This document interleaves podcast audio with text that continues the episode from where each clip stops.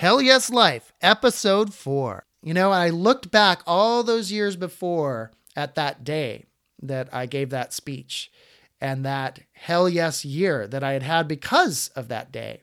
And I thought to myself, I want that again. I, I want to have a hell yes moment like that. I want to have a hell yes day. I want to have a hell yes year. Heck, let's go big. I want to have a hell yes life.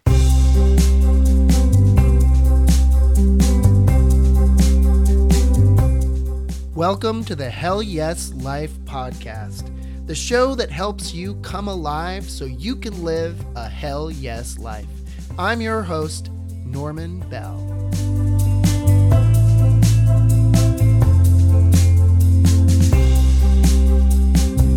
It was the end of my junior year. I was in physics class, sitting near the back, and there was this clipboard that was going around.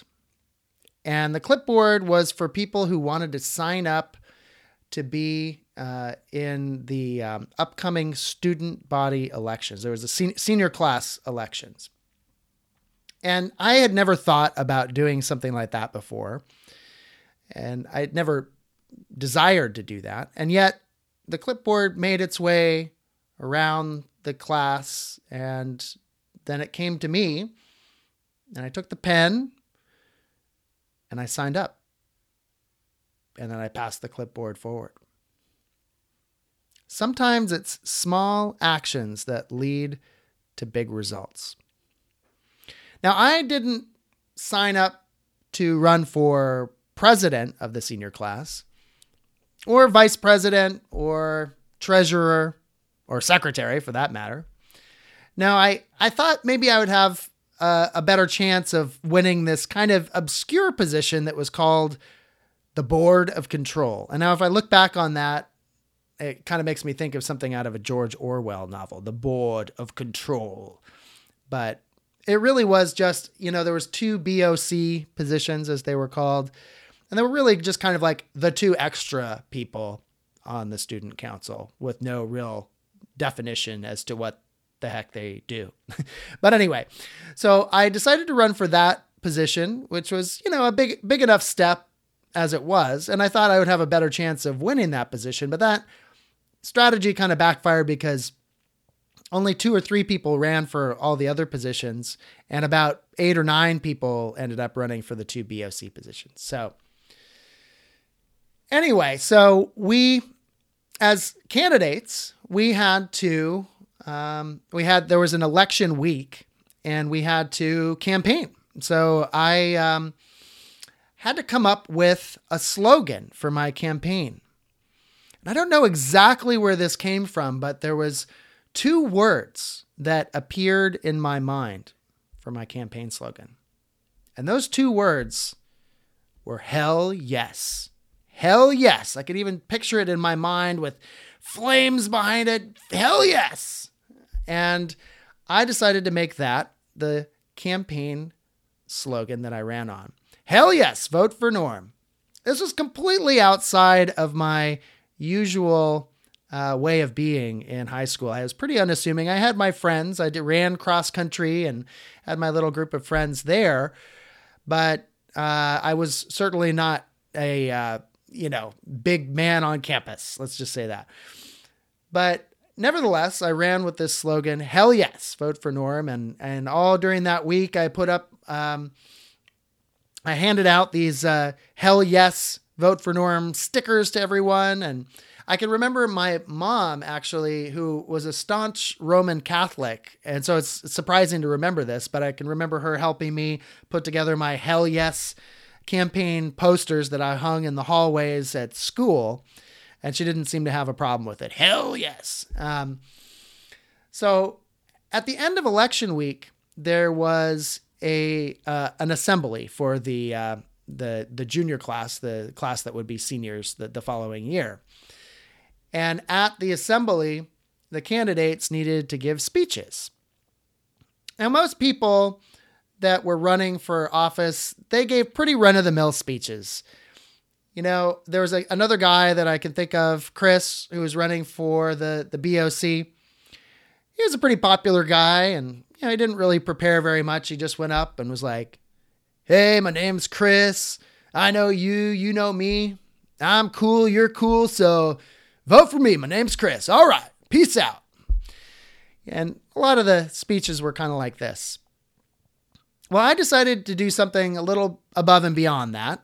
My friend Mitch and I went out the uh, the week before, and he had this slide camera, and we just went out and took a bunch of goofy pictures of me.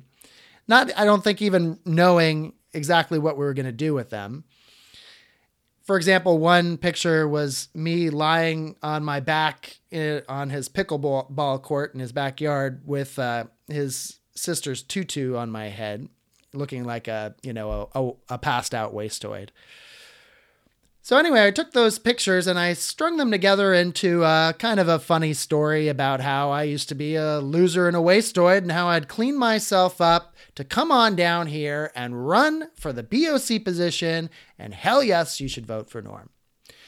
Well, the uh, I, it was my turn to do my speech and uh, the uh, lights go out because uh, you know I was doing a slideshow and everybody goes crazy. Not because of anything I had done, but just because uh, the lights went out. And hey, they were teenagers. Like, yeah, the lights went out. Yeah. So then I get going with my slideshow. The first slide comes up, second slide, third slide. Go, Everything's going pretty well. But then the fourth slide comes up, upside down. And I'm thinking, okay, well, hopefully that's just. Uh, you know, an aberration here. Let's keep going. But then the next slide comes up upside down, and the next slide, and the next slide after that.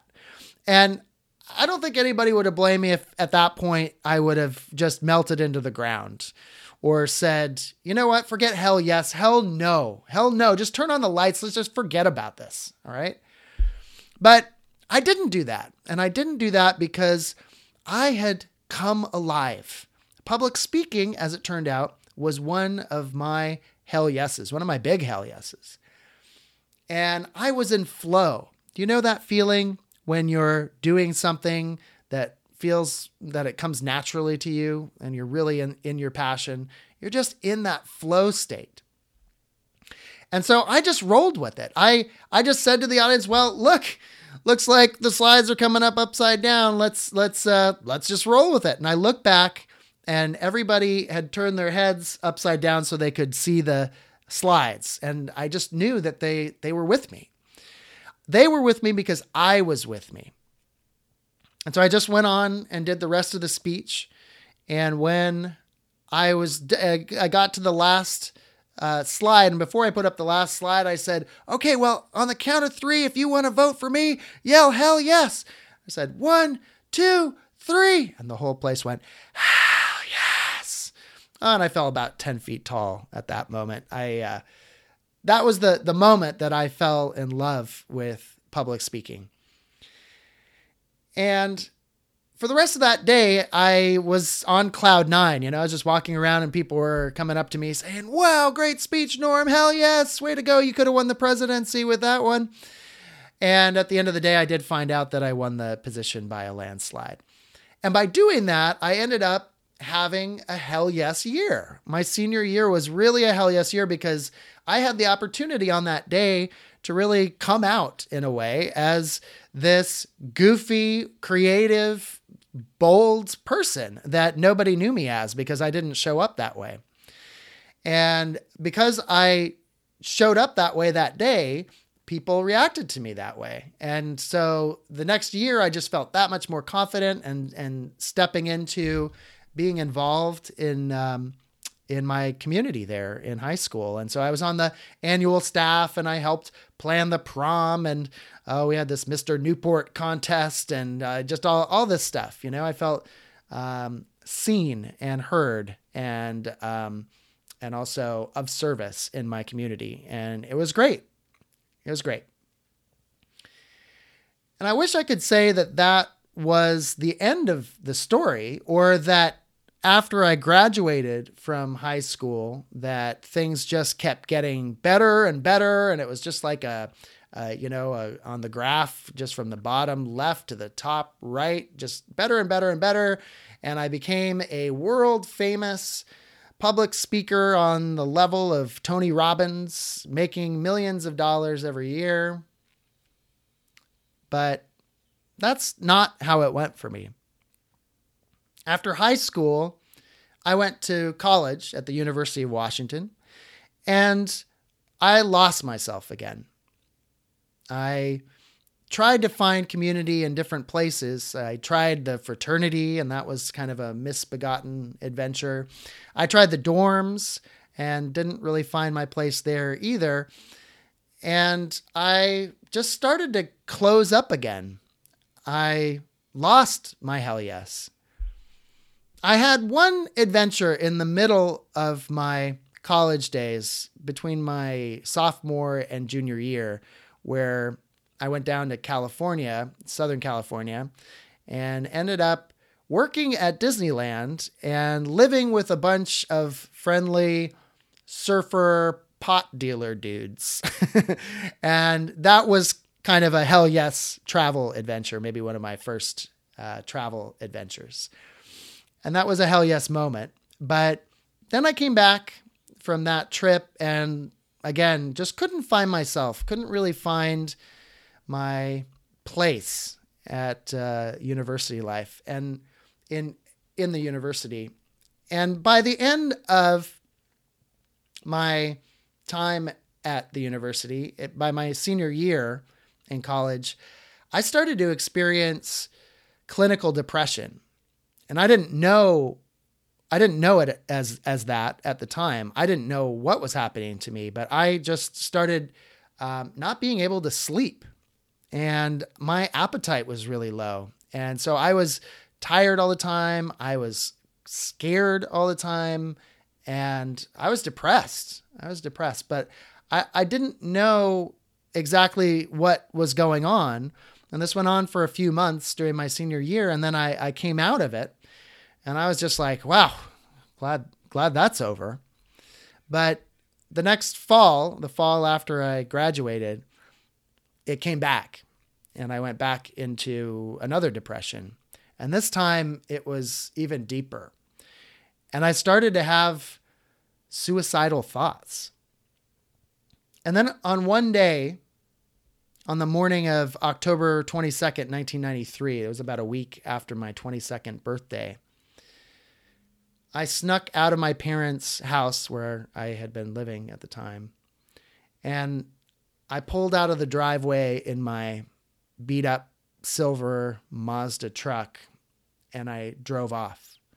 And I thought that that would be the last time I would ever see my parents. An hour later, I'm in the woods down by a creek with a bottle of sleeping pills in one hand and a bottle of Jack Daniels in the other. I take about 10 sleeping pills and I wash it down with a, a gulp of Jack Daniels. And then I immediately try to cough it up. I'm like, I, I realize I don't want to die. I just want to feel alive again. I want to come alive. Well, I went home that day and it took a long time, but I eventually got better. I didn't feel ready to jump into a career job once I was starting to feel better. So I started working with kids for a while. I worked at a few preschools as a teacher's assistant. And I learned a lot about life through working with three to five year old kids, believe me. And I'll share about that more another time. Then after a while, I'd been, you know, depression free for a while. I started to get confident enough to get out there and, and go traveling. And in 1997, I went to Juneau, Alaska for six months, which was amazing. I highly recommend it. It's a beautiful place. And then after that, I ended up uh, going to northern Japan to teach English, and Japan it just it's just blows you out of the water. It's just so different from um, anything that I had. It was so different from anything that I had experienced um, that it, it just enchanted me for a while. And then after that, I ended up uh, moving to Barcelona, Spain. Now, I don't know if you've ever been to Barcelona, but I would highly recommend it if you hadn't, if you have not. Uh, it's one of the most beautiful cities in the world, and and I had the privilege of living there for five years, and and during that time I got to travel a lot. I traveled around Europe. I went to Tunisia. I went with a couple of friends. We went to Peru and Bolivia and hiked through the Andes Mountains. I went all over Spain and I met a lot of great people from all over the world. That was definitely a hell yes period in my life. But I continued to experience depressive episodes. Uh, you know, through even throughout that time when I was traveling. And there was one time, it must have been the umpteenth time, uh, eighth time or something that I was experiencing this. And I thought to myself, I think I need to do something different. uh, and I had heard that there was a Zen dojo uh, down the street from where I was living in uh, Barcelona. And this is like a, um, a little place where you can go and, and meditate. So I went and meditated for the first time in 2003. And I remember sitting there and having all these, you know, I was depressed. So I was having all these dark thoughts coming up. And, and I just thought, you know what? I'm just going to sit here. I'm just going to sit here with these thoughts. And one thing that happened when I started to meditate, and then after that, I, um, I, I found uh, the book, The Power of Now by Eckhart Tolle. Um, I'm hoping that you have heard of that, and if you haven't, please please go check it out. It's an instrumental uh, book for me. Um, I, I I read that and I started meditating. I actually went to a Zen retreat uh, while I was in Spain, and I started to be able to make this crucial distinction between being my thoughts and seeing my thoughts. So I started to see that oh wait, there's a little space here. I don't necessarily need to uh, be all of these negative thoughts. I can, I can, uh, there's some space around that. I'm not my thoughts. That's an amazing discovery that I hope that you found. um, and so then I came home that Christmas of 2003 and I had really not thought of coming back to the United States. I was pretty happy in Barcelona, but for some reason that year, I decided to look up some old friends uh, from high school and college and post college days. And one of those friends was a woman I had known named Zoe. Z O E. It's like Zoe, but she pronounces it Zoe. And I really didn't even know if we were going to have anything to say to each other. But I, you know, uh, called her up and we arranged to meet for coffee. And we went to meet at the uh, Cafe Vita up on Capitol Hill here in Seattle. And we just, it was like, bring, um, you know, it was kind of like a magical uh, moment for, for both of us. We had known each other seven years before, before I had gone traveling, but we had been fr- pretty much just friends at that time for a year and a half. And then we had parted ways. And uh, it was almost like we were both um, bottles of fine wine that had aged to the right, um, uh, whatever, to to to you know really appreciate each other. And so anyway, we um, had a great day that day. You know, we went from coffee to Mexican food, and then we went to see a movie together. Bad Santa, actually, that was our our first date movie. uh, it was a funny one. And uh, then I went back to Spain, but we kept in touch. And then eventually I came home. About four months later, I came back uh, to Seattle. And lucky, lucky for me, luckily for me, uh, Zoe was already involved in a lot of personal growth um, activities. A lot of she had done a lot of work on herself, and she was involved in recovery. And so she introduced me to um, to recovery and a lot of other personal growth tools. And so began that leg of my journey which was a journey inward. Um, you know, all this time that I had been uh, traveling abroad had been awesome, but I also, in some sense, had been running for myself for a bit. And now it was time to face the old wounds that had caused a lot of, uh, had been the, the, um, uh, you know, the reason behind a lot of the depression I was experiencing. And so, you know, long story short, I've spent the past 13 years uh, really working on myself um, in in a variety of different ways, and I'll talk more about those in in different episodes.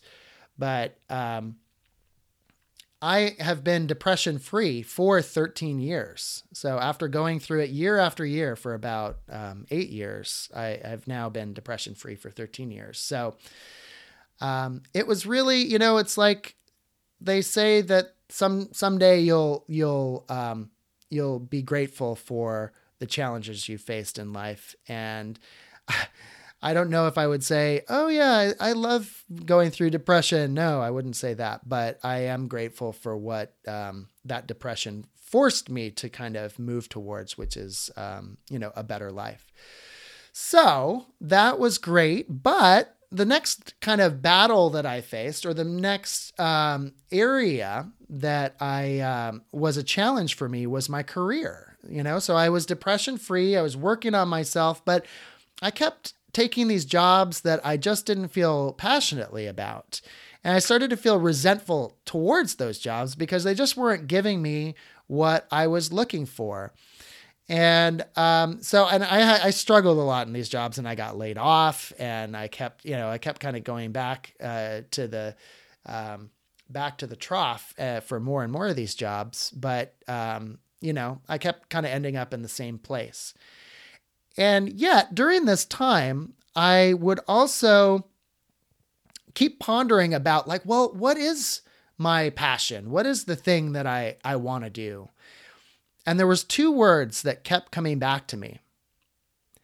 Hell yes. Hell yes. Hell yes. You know, I looked back all those years before at that day that I gave that speech and that hell yes year that I had had because of that day. And I thought to myself, I want that again. I, I want to have a hell yes moment like that. I want to have a hell yes day. I want to have a hell yes year. Heck, let's go big. I want to have a hell yes life. And so that is where the name of this podcast comes from Hell Yes Life. So thank you for listening to my story. And hopefully it helps you understand on a slightly more deep, uh, you know, a deeper level uh, what this podcast is about. Okay, but before we go, let me say, let's say it together. On the count of three, we're going to say hell yes. Okay? One, two, three. Hell yes. All right, let's do this. Thanks for joining me for this episode of the Hell Yes Life podcast. You can subscribe to the podcast on iTunes, Stitcher, or your favorite RSS feed. If you like the show, please leave a rating and review. And if you want to stay connected, visit hellyeslife.com and sign up for the e newsletter and private Facebook group. Again, I'm Norman Bell. Thanks for joining me. Now let's get out there and live a hell yes life.